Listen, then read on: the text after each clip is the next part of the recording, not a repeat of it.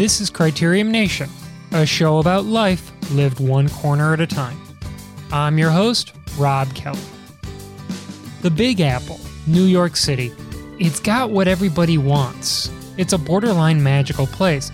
You have lights, you've got action, you've got people, you've got money, you've got culture, society, you've got Hamilton, you've got all of the vibrancy that makes life exciting. What you don't think about when you think about New York City is bike racing. That's reserved for places far away from cabs and buses and pedestrians.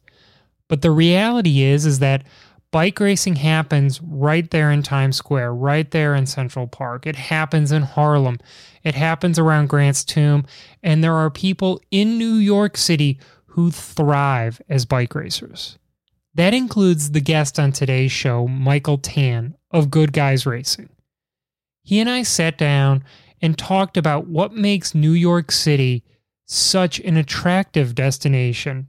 And since we're talking about attractiveness within the entire world, let's talk about the wide angle podium, the world's only top tier collection of independent cycling content. It's the network that this show is a part of, and it's what we would like you to become a member of.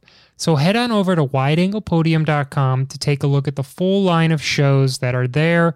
Check out the YouTube page as well for shows like Matt Allen's little previews of big races or all the great work that Bill Schieken from Crosshairs is putting out there. And when you do find something that you'd like, consider becoming a member and help supporting this content creator owned network. And if you're strolling around the internet and you've got a little extra time during this holiday season, head on over to criteriumnation.com and take a look at everything that we've got on there as well. Don't forget to like, share, and subscribe to this podcast wherever you find it Stitcher, Spotify, Apple, anywhere. And if you really like what you hear, leave us a review. It'll help other people find out what it is that this show's about, find the show in general, and just let folks know that we're doing something good here. And I promise you, I'm going to really appreciate the heck out of it. So it's the day before New Year's. We're talking to somebody in New York City about excitement and action. This is the perfect time for me to just let Michael take it from here.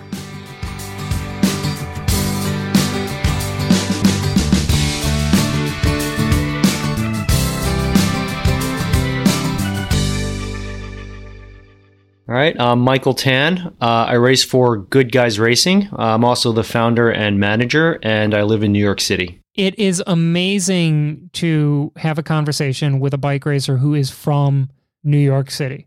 A lot of us go to Manhattan, go to Brooklyn, go to the Bronx, and we see people riding bikes when we go there and we're just like these these folks are crazy. How can somebody be a legitimate bike rider much less bike racer, and live in the city. I, I guess it's the same as anywhere. Like you're definitely um, like a niche kind of guy, you know. you're not really just your average guy, like walking down the street. You know, we do this crazy sport that's not popular in this country, has no coverage really. Um, but in the city specifically, there, there's two main places that we train in Manhattan, or even if you're you're from Queens or, or close to Manhattan in Brooklyn, uh, you generally come to Central Park to train. It's a 10k loop, so you know we got good roads. Um, there's no car traffic. So that's the main place we train, but all, people also train in Prospect Park in Brooklyn as well. Prospect Park has kind of like a famous race series, is it, or is that Floyd Field? I, I sometimes get the two confused. Uh, there, there's both. There's both. There's uh, the Kissena uh, race series. Uh, there's also Floyd Bennett Field. You know, it, it's crazy because in New York City, you know, th- there's a vibrant bike racing scene. Uh, during the summer, you, you, can do four races a week. You know, very close by. You can ride to all, all four races. I think that's pretty amazing. I, I didn't know. I was talking to other people from California, even SoCal, and these guys are driving an hour to a race. I'm like, if that was the case, that's a that's a short drive to a race in Southern California. Yeah, and that blows my mind because literally it takes me three and a half minutes to get to the start line in Central Park. Central Park is iconic. You know, people know the name of the designer of Central Park, and, and he's famous for designing other parks like Forest Park in St. Louis And, you know, we see Central Park on TV and in movies, but you guys are there 6 a.m. in the morning training. This is a tool for you. What is it like to be in the background of everybody's selfie? You know what's nuts? It's um, even though we've been riding in Central Park, well, myself personally for for 15 years now, it's like it's not lost on me how spectacular it is. Um, you know, like day to day, you just go, you, you meet your teammates and your friends, you, you, do your training, you go home. But like every now and again, at, at least twice a week, I'll, I'll, sit back and I'm like, hey guys, take a look at this view. It's, it's amazing. We're, we're in this little oasis in the middle of Manhattan. So, I mean, it's very bucolic. You see the, the reservoir, the water, the trees. You even see turtles crossing the street, believe it or not. And then the background is these huge skyscrapers, you know, these uh, multi million dollar apartments. It's really spectacular, and we feel very fortunate. It's not lost on us. The thing that I always remembered about moving to DC was that the moment that this is no longer impressive, the moment that the Lincoln Memorial, the Washington Monument, the Capitol building is no longer impressive to me, I got to move. I just got to get out. Do you have that same sort of reality check with New York City? You know, 100%. You know, I'm not a young guy. I've been around the the block and I've been around uh, New York City for quite a while the great thing is on the team, there's all these young guys, and they're they're not from here. You know, they're international guys like Connor. He, he's from uh, England. We have Cormac from Ireland, and these guys, they just like their enthusiasm. Like you know, I I see it through their eyes too. Like they're amazed by these things, whereas like you know I'm used to seeing it, but like their enthusiasm is infectious, you know, and it kind of like reinvigorates me. Yeah, it's amazing. I'm, I'm still like I'm rediscovering things that I've already seen, if that makes sense. But every once in a while, you guys get out of New York City. You get on the GW Bridge, you go across the river, you know, go into Long Island, you go in the other way. What's it like to, you know, because not a lot of us ride a bike over the Hudson River. What's it like to escape to New, Jer- to New Jersey? Typically during the week, just because of work constraints, uh, we train in the parks. But uh, on the weekends, if the weather's permitting, we, we definitely we get out of the city because you can't ride in the city. It's, it's too crowded with tourists generally. Uh, so we cross the G, uh, George Washington Bridge, wind up in New Jersey for 10 miles, and then we're back in New York again. So that's on the other side of the Hudson River, and that's where all the riding is. And it's actually it's quite nice. It's really beautiful over there. It's a nice escape. Uh, not a lot of people cross rivers and go through and, and across states when they do a ride. I do because Maryland, DC, Virginia, they're all right there. You do with with New Jersey. Do you see different types of communities, drivers, the way that people approach you when you're riding in Central Park as opposed to riding in New Jersey as opposed to riding towards the upper at ends of the the Hudson River? So I think our experience here in in New York City and New Jersey um, and the surrounding areas it's pretty much probably similar to what you experience in every other cyclist experience. You know, the drivers they see us as uh, kind of like um, like annoyances, you know, like bugs, right? Like we don't belong on the road. You know, they get so upset with us, and you know they're, they're honking at us. It's a little bit worse in New Jersey, I have to say. Um, New Yorkers, we, we kind of get along and we go with the flow, especially in New York City. It's uh, this will sound like a cliche or it sound like sounds like hyperbole, but it's not. Like you know we actually shoulder taxi cabs and like headbutt buses and things like that. It's uh, it's just par for the course. I mean we generally respect each other and a little contact is okay you know like on both sides right? Like if i if i bump into your car your your cab or even a personal car it's like all right no harm no foul like be on your way right not everything leads into a confrontation where it's it, it feels like in jersey they kind of seek you out they, they, they curse you out. They throw things at you. You know, it's a little different. kind of sounds like Maryland. I, I mean, the way that you so casually say that you're like leaning into a cab or a bus, you know, as you're out there riding, I don't think that the average listener in Texas is going to be like leaning into a two, an F two fifty or something like that and expecting it to be a good result. You know, one of the realities of living in in a city is that you've got to train at interesting times. And you guys are dawn patrol. That is when Good Guys Racing goes out and does its rides. What is it like in those early morning hours in in the city? I mean, in this particular year, I'll, I'll, just speak on this year for now. There were a lot more cyclists than normal, right? Because of uh, you know everything's locked down, everyone's buying bikes, and that's great to see. But what happens is during the summer, it, it gets super crowded. Everyone's on their bikes, and you know, no one has anywhere to go. So it, it's kind of crowded. Like now that it's getting a little colder, it's it's getting kind of sparse there, which is kind of nice for us. You know, it's just the the team out there. We're hitting our intervals. We're doing our training, and, and it's much much safer. Just that there's less traffic out there. I remember reading in the Post or the Times, I can't remember which, the Washington Post, not the New York Post. I'm not a Mets fan. Too bad. but I remember reading there there was a an effort by the local police authorities or the park authority to kind of regulate the time that people would use Central Park and that a lot of people get out there early in the morning or late at night to exercise and, and the police were trying to crack down on folks in Central Park exercising you know in odd hours. Did that ever become an issue for you guys? For sure. And and this happens every couple years. It's a cycle. And every time it happens you're like you know every new york city cyclist a bike racer we start to panic because there's so much enforcement. I mean it's like a $200 ticket for running a light and there are many lights in the park and there's no there's no cars. They're not allowed in there but then they still enforce it on us. It's usually after there, there's been some pedestrian cyclist accident. And and then you know the the heat fades away right? It, it doesn't last forever but i mean if it hits at an inopportune time that's that's your season right there. And where do you go? Where do you train right? You just have to be on the lookout. You feel like you're, you're committing a crime by just exercising by, by getting fit. You know we've got the big holiday coming up in new york city. And having a conversation with a guy from New York City and talking in a positive light is not something that I would have done 20 years ago when I was growing up. Growing up in Chicago, New York was always viewed as that other place. And you couldn't say a nice thing about New York without fear that somebody was going to pull your Chicago Patriot card away from you.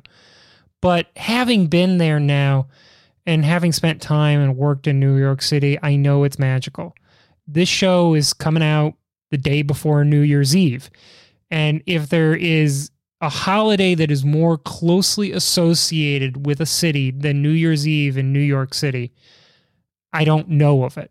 Uh, I'm sure somebody's going to at me about the Macy's Thanksgiving Day Parade, but what is it like to be in the city New Year's Eve? Or is it just something that you guys try to avoid because it's all the people from Jersey and upstate? Yeah, it's funny because uh, anyone that lives here, oh my gosh, we try to avoid Times Square. Um, and I used to live very close to Times Square, so that they actually had the the pens where they were penning up the tourists right in front of my apartment. Thank God I moved a little further west, but yeah, we avoid it like the plague. You know, you just get together with your buddies uh, and their wives, and you know, we, we, we ring in the new year in somebody's apartment. Uh, yeah, that's how it, that's how it goes. It's just like the rest of us. All we're doing is watching TV of folks in Times Square going, "I'm really glad I'm not there." Hundred percent, hundred percent. Why don't we talk more about you guys and about bike racing world? You know, one thing that I think is unique to New York City and to Good Guys Racing is how it fits into this larger structure there's not a lot of people out there who know exactly what CRCA is. And I believe that stands for the Century Road Club of America. And that good guys and a lot of other teams are a part of CRCA. Can you, you know, walk us through what CRCA is and how Good Guys Racing fits into that? Sure. So CRCA is the longest running bicycle club in the country. Uh, it's 100 years old plus, 100 plus years how we fit in there is we are a sub team of CRCA, which means that we can participate in their club races, which is held in Central Park every one or you know every week or two uh, during the summer. Um, they also hold amazing open races, which is open to anybody, you know, with, with the USAC license. There's Grant's Tombs uh, Crit, which is one of the, the best, most technical, fun crits around, I think, that, that I've been in. Uh, there's Orchard Beach Crit, and there's also the Bear Mountain Classic, which is more for uh, you know like climby guys, not not not me for sure. Um, but yeah, it, it's really easy racing. Like I said before, uh, three and a half minutes. I, I wake up, I roll out, uh, I'm at the start line. You know, it's just really convenient racing, really high level. All the top New York City guys are there. The club races, which you guys seem to dominate and get involved in all the time, can I rock up and do one of those, or do I have to you know, like be a part of a team, or how does that work? You you can do it as an unattached rider, uh, but in order to do it, you have to wear one of their jerseys. So either you're part of a sub team or you're an unattached rider, and you can go race by race, or or you can just get the race pass. And that's another thing about the CRCA that's so great. It's a hundred bucks, and you know you're, you're doing 10, 12 races, right, throughout the season. That's great value. But yeah, you, you do have to sign up. You do have to register, and most people are part of sub teams that race especially at the in the A field, which is uh, the P one two three. And what time are these races held at? Because I've seen some of the Floyd Field ones, and they start at like six a.m. So the CRCA races, because Central Park is such a tourist destination, uh, they want to get us out of there as quick as possible. But so we, we start right at dawn. the The start times are rolling. Okay, so like in June, it's at one time, but in May or April, it's a substantially later time in the day because the sun just doesn't come up. Exactly right. So like you know, getting up to to start a race at five fifteen. I mean, it's pretty brutal. You're getting up at four o'clock in the morning. Some guys from the outer boroughs are getting up even earlier but you know it's all worth it right? And that's like the life of bike racing here in new york. It's it's just what you do you know? Like you, don't sleep very often. Everyone shows up bleary-eyed and um but once that whistle goes man woof we're ready. But you have to say that after the race is over you've got the best coffee and the best bagels around and you can just walk to that or ride over to that. Oh 100% 100% but generally what happens after the race we, would go across the George Washington Bridge and because we want to get more miles in. What, what happens is racing gets in the way of training, right? You know, you do a 40, 50 mile race and, you know, you, still got to put some more miles in your legs. So we go across it and we actually get the, there's this place on 9W, which is the East Coast most popular cyclist route. And there's a place called Market and it's like a, a fancy, you know, fancy pants, uh, little market. And we get, you know, that, that's when we get our bagels and our egg sandwiches and our coffee and we talk about the race and you know it's it's very casual. And usually what we do is you know we'll obviously go with the team but we'll, we'll invite other teams just other people racing like let's go. It's more of a social thing at that point. So here's one of the great differences i think about bike riding and bike racing in different parts of the country. I've gotten the opportunity to travel for my my paying job for work a lot with my bike. And when I get out to some more exotic locations like California or Colorado or Arizona, you know, I, I'll stay a day or two extra and just go riding. And every once in a while, I'll hook up with one of the locals and we'll go and I'll just be like, hey, just take me where you want to go. Wherever you guys normally go, let's go there. We'll stop when you need to stop, whatever. And in California, a lot of their rides have these mid ride winery break or mid ride brewery break. And like that, you just sit down and you have a beer or a glass of wine. I don't get the sense that you're doing that on 9W. Uh, no, but but we, have been talking about it. um, if we go straight to market and back, it's a pretty short ride. Like out and back, it's about two hours. So you know, if the coach has is doing recovery, it's like, you know, it sounds pretty good. We might, maybe we should stop for a beer or three, you know? We we know what CRCA is now. Good guys racing. Where where does that come from? You know, where does this name Good Guys Racing come from? So it's funny. Uh, you know, like like I said before, I've been I've been racing on and off for about 15 years or so, and, and you know, I had real no ambitions when I was younger and, and I was starting out. It was more of a fun thing. But what I realized uh, the one thing I really noticed, and it's very acute, was that the elite teams, and not just the elite teams, even Cat fours and fives, like they never wave to you. You know, they just like you know, you're, you're, you're I was probably wearing mismatched kit. I probably look like you know weren't wearing all baggy stuff and didn't look like a racer, you know, in quotes, right? Um, and I, I just I remember how I felt, you know. So I'm like, good guys racing. I just wanted it to be a reminder for guys, like, listen, man, you represent our team specifically, right? Be a good guy, you know, like wave to people, wave to everyone. We're all doing the same sport. I mean, we're all smashing taxis, right? It's we're all doing the same thing. I, I don't care if you're racing, if you're just a recreational cyclist, you're a commuter. We're all doing the same thing, you know. And you know, this is kind of keeping people's ego in check, right? On our team, it's like, listen, man, you just ride bikes. You know, don't take yourself like too seriously in that sense, right? Be kind, be nice, be a good guy, right? So you're not sponsored or affiliated with the Gentlemen's Club in Washington D.C. Good guys. no, but you know we might have to check it out just to see. I love that the full name of the club is Good Guys Racing presented by highwaterwomen.org. When you dig a little deeper into what and who highwaterwomen.org is, it is just a super cool organization. What can you tell us about them? Well, High Water Women, phenomenal. Um, professional women, charity since 2005. Their primary purpose is to help low income youth and adults with uh, financial literacy. So things like budgeting, saving, being aware of like what happens with debt, um, how to avoid scams, things like that. Volunteers will go in, they'll, hold a class, and, and, they'll educate people, right? M- make sure they're not, you know, spending their money unwisely, uh, which is super important. Another thing they do is that they provide backpacks to to school kids, you know, filled with supplies. And since 2005, uh, they've given out almost 150,000 backpacks with supplies. I mean, that's amazing. And, and the, the how we've been connected with them is our chief sponsor who, who, wants to remain anonymous. He's just a good guy. You know, he, he helps us with our, our, our, travel and fees and things like that. He helps us financially just to promote them. You know, he really believes in, in their mission. So, and we're happy to have him on our jersey. And if folks want to find out more about it, obviously it's highwaterwomen.org. It is a 501c3 organization. And so if you, if you feel inclined to donate, you know, we'll make sure to link that in the notes to the show here because they're doing good work and they're doing work that needs to be done uh, for just the general community. 100%. When you go to the CRCA webpage, there's a quote that's associated with Good Guys Racing. And it's the whole is greater than the sum of its parts. I got to imagine that there's a story behind that. 100%. Once again, you know, it's basically it's to keep people's egos in check, right? We all have egos. We're all athletes, right? We all want to win. We all want to be the guy crossing the line.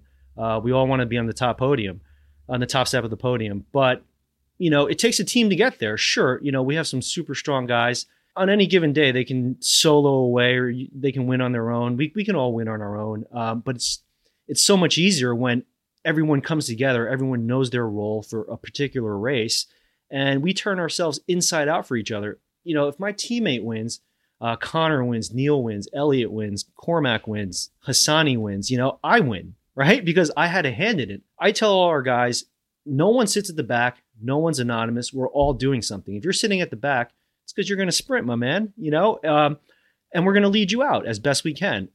It's everyone's egos in check, and we always have a plan. And you know, it's the whole family atmosphere of the team, and that's one thing I really stress too. And, and the thing is, we're all great friends. So we, we definitely work harder for each other than than some other teams where it's just like these hired guns, you know? To each their own. To each their own. It's just how we do it. So, you know, we're we're talking about you guys and and kind of the the origin of it. And and I think we've alluded to it earlier in the show that the folks who are on this team are not all New Yorkers. You know, they weren't born and bred there. They didn't go to PS 35. You know, they're coming from a lot of different parts of the world.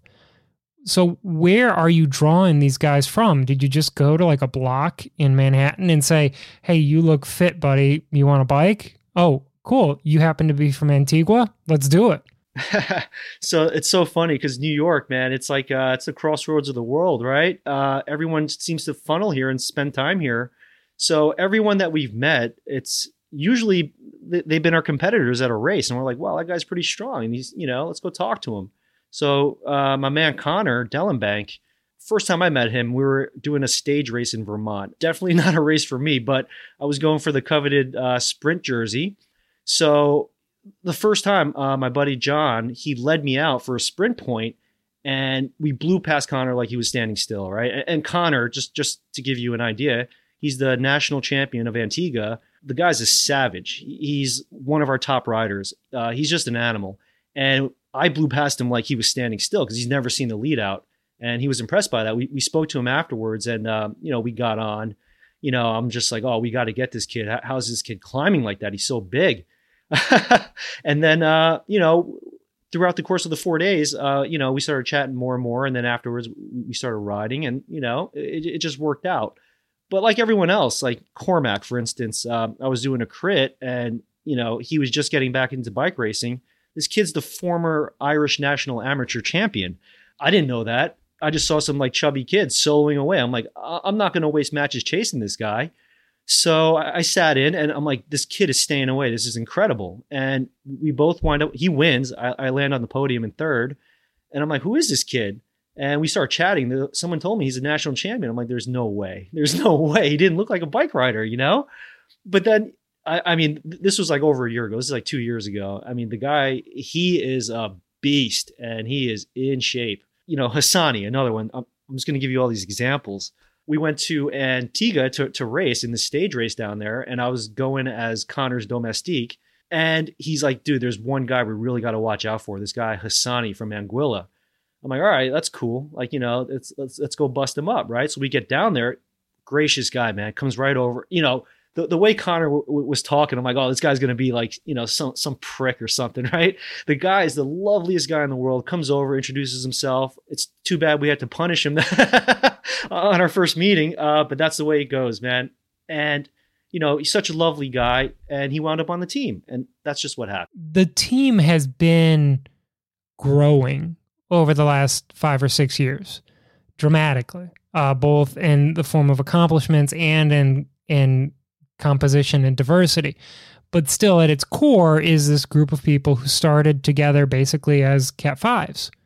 How critical has it been to you to have this core group of people who've developed through the ranks together? I mean, that's everything, right? Like when I first started this team, uh, I was a Cat Four. We're all Cat Fours, and you know, I just wanted people to ride with and race with, you know, on a consistent basis. Uh, some people fall away, you know. It, it's you know, I was sandbagging for a while. I, had my upgrade points, but I, I, didn't upgrade just because I wanted my friends to upgrade too. Because I, I, you know, the point is to race with your friends, right? I didn't want to race alone.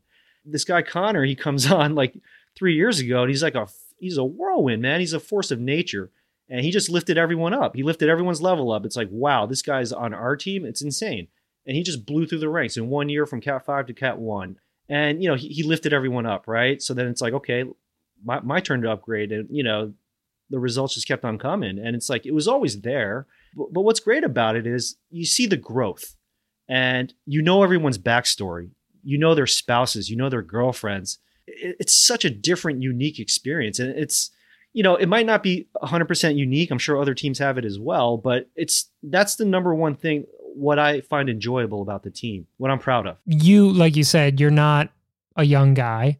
Uh, some of the guys on your team are young. You know, you're 43 now, if if I'm if I'm counting correctly, and and you've got you know Elliot who is 38, but then you've got 20 year olds like Connor and Cormac.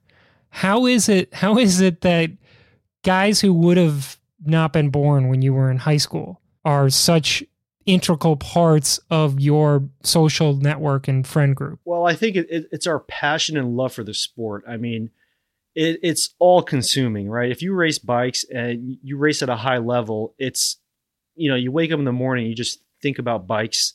You know, all day you're thinking about bikes. Your wife's talking to you, you're thinking about bikes.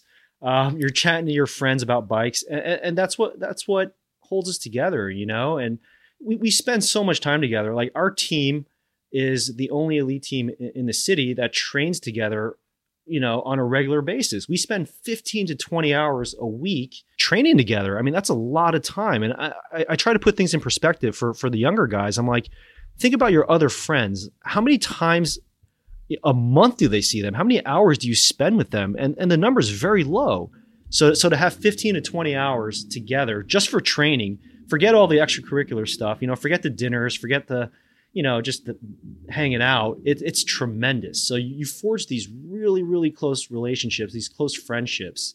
You know, I, I really cherish that. Talking about the team and the way that the team has come to exist and the way that the team is composed, clearly diversity is an issue. Uh, in the sense that you guys have a lot of diversity on your team. You are Asian American. Connor is from Antigua Barbuda, uh, but he is of African ancestry. Even your Irish guy, you know, Cormac is not 100% Irish. He's also Dutch. And you've got Elliot, who's from Arlington, Virginia, down here. He's African American. Was it organic that this came up, that you guys had this great level of diversity? Was it a conscious thing, or is it just we live in New York City. It's the biggest city in the country, and you're gonna find diversity. You know, the thing is, it, it wasn't a conscious effort. You know, we, we looked around at, well, when I started the team, I looked around. You know, it's predominantly a white sport, and it, it is what it is, right? It's just um, these are the people that participated in it. I, I didn't set out to create this diverse team. It's just that you attract certain people. It's like people are people, man, and you're like like you said in the city. It's so diverse anyway. It's like how could our team not be diverse, right? That's the question, really. You encounter all these people, and it's just, it turned out like, wow, it's like we got the most diverse team in the city. How, how is that? There's no one even close. That wasn't on purpose. It, it just happened that way. You know, I, we, we vet everyone. You know, you have to be a good person, first of all. You know, like being strong, there are so many strong guys out there. You know, I hate to say it, but a dime a dozen. You know, we can get strong guys on here, but they can totally ruin the chemistry of the team, right? And then that that's more valuable than anything. You're, you're not going to race well if you have a guy that's kind of uh, that's kind of a prick, you know. This podcast is a podcast that is genuinely about fashion and style. It is masquerading as a cycling podcast, but really, you know, when it gets down to it, this is just a fashion podcast. And, and you guys, you guys have nothing but New York City style attitude. All black kit, the black bikes. I mean, even even your haircut is not something that would typically get seen in Peoria, Illinois.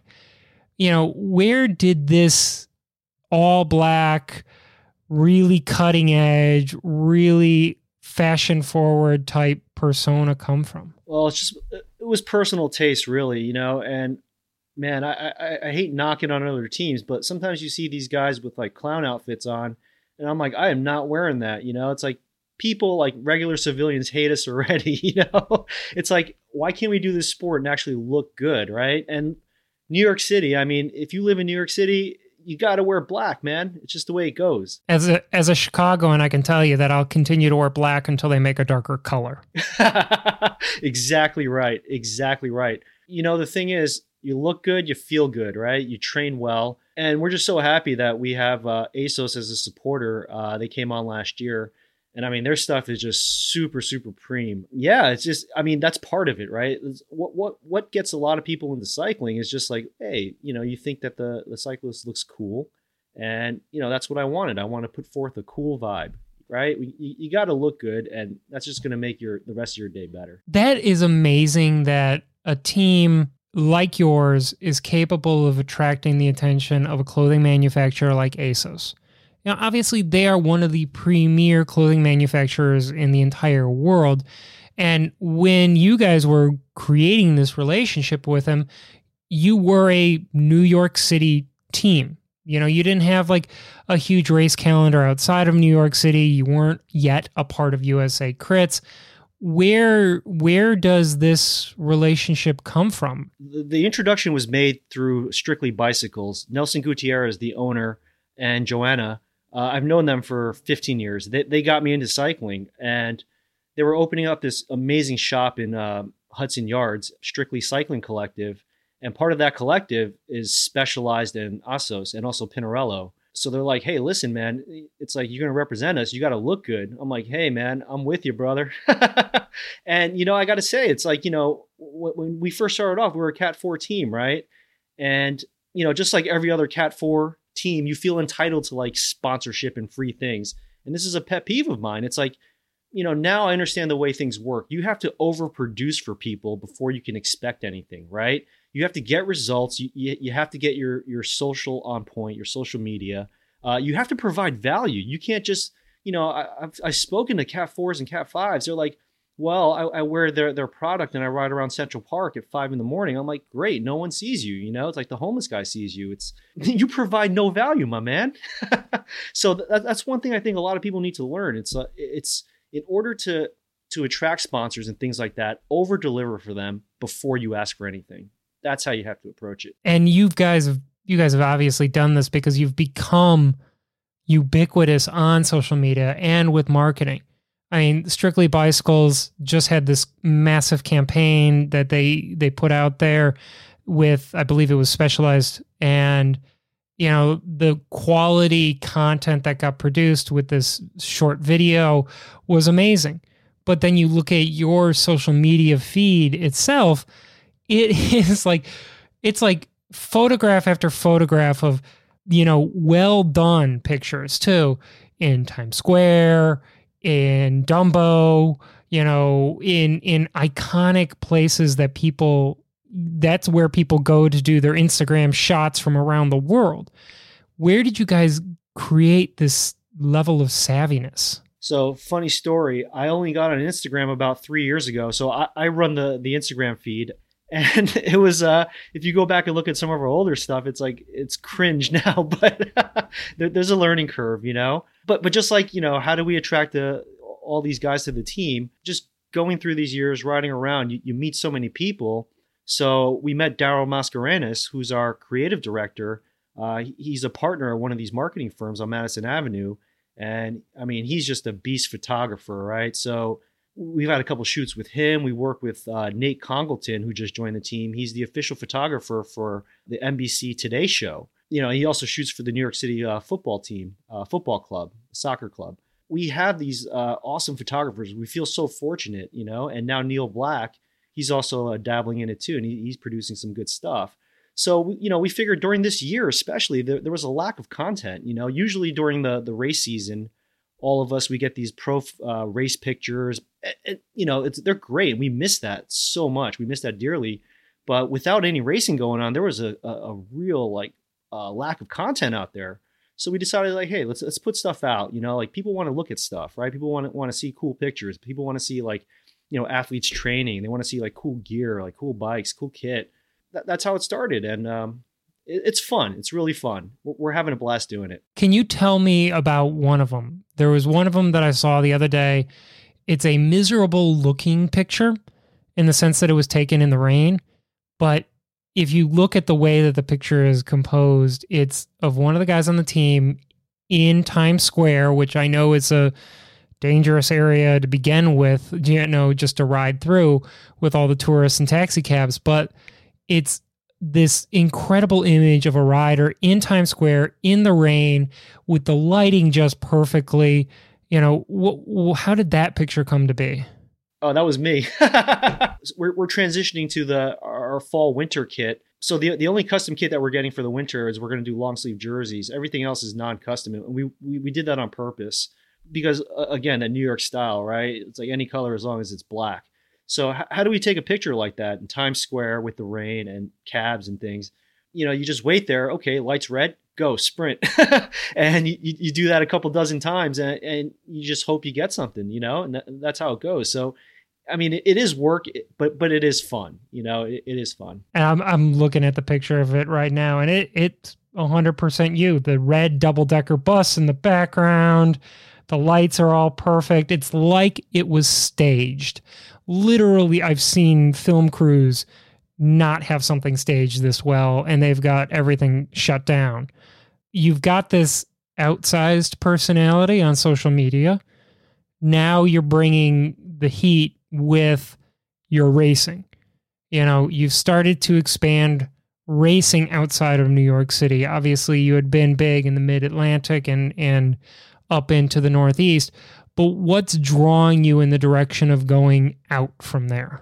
So it's kind of like a goldfish is only going to grow as big as its tank is, right? Last year we, we had 68 podiums, man. It's just I don't I don't want to say it became easy because no bike race is easy, but it's like we love winning. We're hyper competitive, right? So but but we also want to be challenged. What good is it, you know, going up to the same race and just like, you know, beating the same people?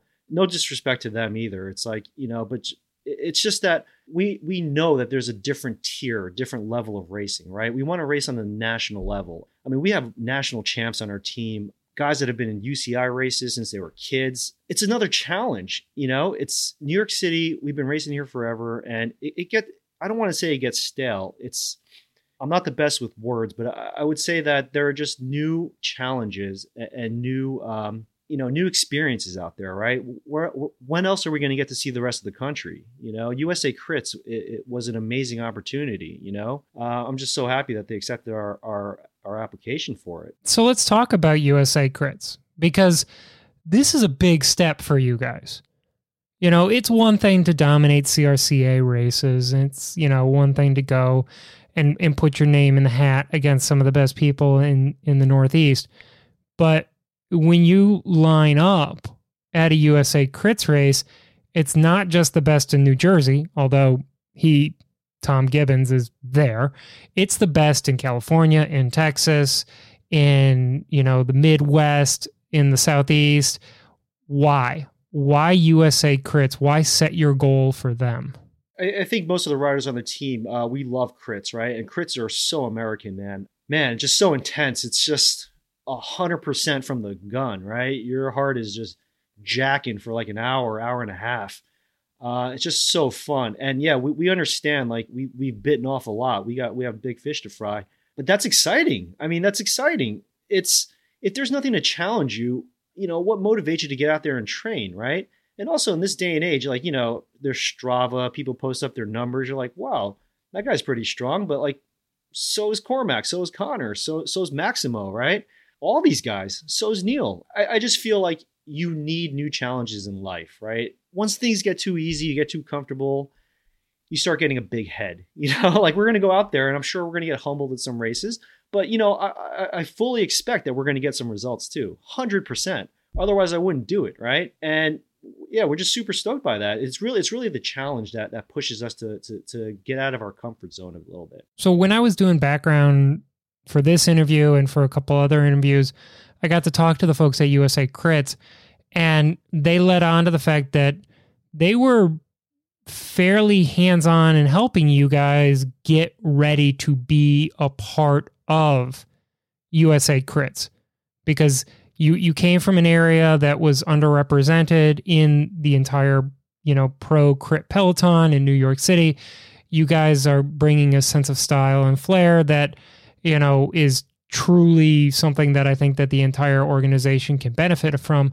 But how instrumental were the folks at USA Crits in getting you all prepared to become a part of it? Well, I think Scott Morris, the director, he was uh, he was very good in, in, just telling us like what to expect. Uh, he, he actually made a, made a trip up here because uh, we were trying to set something up for uh, Hudson Yards going forward. Um, perhaps doing a crit up here, which would be insane. That would be the crown jewel in, in the race uh, calendar, I think.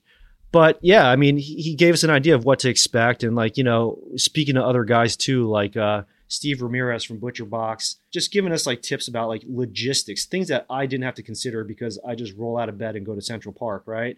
It's like logistics. How do we get like six guys and like 10 bikes, right? And like, you know, all this extra equipment. How do we go from place to place? Uh, little tips like that are very very helpful you know? Like for them it's just it's second nature because they, they've been doing it for so long. So we really appreciate that. Are you guys and i'm going to say this you both singular and plural. So are you you know michael tan and you good guys racing ready to line up next to butcher box next to automatic next to legion? Are you guys at all intimidated by these icons of the criterium world? Uh, we are not intimidated, and I'm not trying to be arrogant by saying that. I'm just confident in our guys. And one of the thing is, we all train together, so I know my guys aren't slacking, right? The guys who, and the thing is, we have so many strong guys on our team. We're, we're fighting for spots to get into the, the D1 uh, races, right? Nothing's a given. We're going to bring our best squad every time. And, you know, we train hard and knowing, you know, these guys, you know, Justin Williams, Tom Gibbons, they're they're amazing bike racers. We have nothing but respect for them. You know, but doesn't mean we, we don't want to smash them in races, right? Like we, we definitely want to win, and that's what we're doing. And yeah, we we're not intimidated at all. And I'm not, I'm not being arrogant. I'm just confident in my guys. Do you think that they're ready for you? Because when I go up when I go up to New York City and I race at Harlem, you know, it's a it's a different style of racing. You know, people are hands on there is definitely a certain level of aggression that you would not expect from, you know, a, a crit in Nebraska.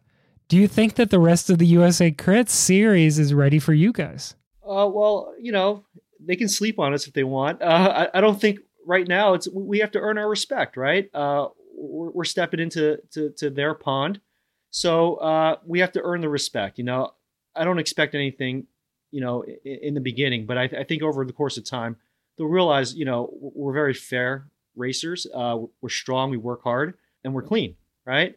We're not going to do anything dirty, uh, but we're going to race really, really hard. So we, we look forward to to earning their respect. What do you think? Now we can hold this. We can hold you to this because we'll just come back next year after racing has started, and and we'll we'll get to ask you if you're right or wrong about this. But what do you think is going to be the biggest surprise for you all when you do show up to Tulsa Tough or Westchester or Athens? So I think what's going to be shocking to us, uh, we expect this, but we expect the caliber of the entire field to be super, super high. In these local races that we do, there are 10 guys, a handful of guys. Okay, these, these are the hitters. These are the guys with the chance to win. We got to watch and mark their moves, right? Uh, when we first go to these races, you know, like Tulsa, Birmingham, you know, out, out in Utah, it's uh, I, I just think it's just way deeper. You know, like the 30th place guy is going to be super strong. And, and things like that really motivate us though too. It's um, but, uh, but but going back to your question, I think we will be shocked by the pace of it. You know, like when we get there, it's like, oh my god, it's on, right? It's like skydiving the first time you jump out of the plane, you're like, whoa, I'm like falling pretty fast, you know. Not that we haven't trained for it, but it's it's still just it's jarring, right, the first time. But but I think we'll be ready. You know, I, I think the learning curve it's to be pretty steep. You know, at first you might be out of your element just a bit, but then ultimately it's a bike race, right? Just turn the pedals, man, lean it over, and sprint. You know, that's how it goes, right? So at 43 years old, yep, uh, I'm actually asking for advice now uh, because I'm 41, and you know you're in incredible shape you have a job in the fitness industry, so that kind of helps so that you actually know what you're doing. What is it that you think you could provide folks as far as, I don't know, a little bit of free advice on what are the most critical things to keep your body working at its finest or at its highest as you age? So, the number one thing is, you know, at 43 years, uh, I'm super, I'm hyper aware of my body, right? I listen to my body. It doesn't mean I can't push hard, but when I do, I got to recover. I mean, it's uh, a lot of friction with the wife. I come home from a five hour training ride and she wants to go for a stroll. I'm like, I'm like, babe, I can't stand up. You know, it's like, it's not that I don't want to spend time with you. I cannot move, you know, let's just Netflix and chill that's the number one thing, you know. Like a lot of the young guys, they're you know they run themselves into the ground. It's like whoa, whoa, just uh, back off a bit, like recover, you know. Like that. That's where that's where all the gains happen is when you're when you're sitting on the couch. So that's the one big piece of advice, you know, that I have for my guys. But but also like weightlifting, you know, you, you have to lift, especially if you're doing crits. I mean, you know, if you're a 140 pound guy and like, I, I think you'd have a hard time, you know. I think you need some meat on those bones. Oh, great, Michael Thank you so much for joining us. We are going to be checking in with you and the rest of the guys from Good Guys Racing as 2021 gets going. And hopefully, we're going to see some big races. Hey, thanks for having me, Rob. Really appreciate it, man. Thank you.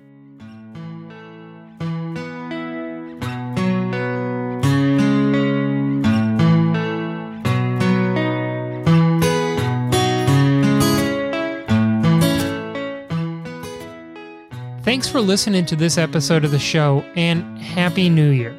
This show was written, produced, and edited by me, Rob Kelly. We are a proud member of the Wide Angle Podium network of shows. For more information about the network, head on over to wideanglepodium.com. And for more about this show, please follow us on Instagram or Twitter at Criterium Nation. We've got an incredible set of shows coming up in the new year featuring some of the best young athletes that the criterium scene has to offer. So please join us here again next week when we talk more about our criterium nation.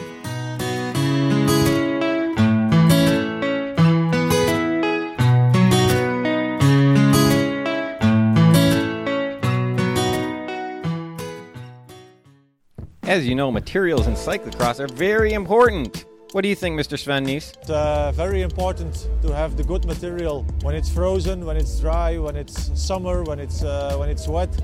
Uh, the tires are very important. It's all about technique. It's all about uh, the good material. So we brought the Bike Shop show back with a cyclocross focus. Same great format, new name, Bike Shop CX. Give it a listen. I think you'll dig it. Each week, Mr. David Palin and I talk about things that go on at our bike shop. We talk about things that go on in the pro cyclocross pit at all the big races around the country. Sometimes we have industry leading guests on the show, sometimes it's just the two of us yapping. If you're at all interested in cyclocross, I think you'll like it. The bike shop is open.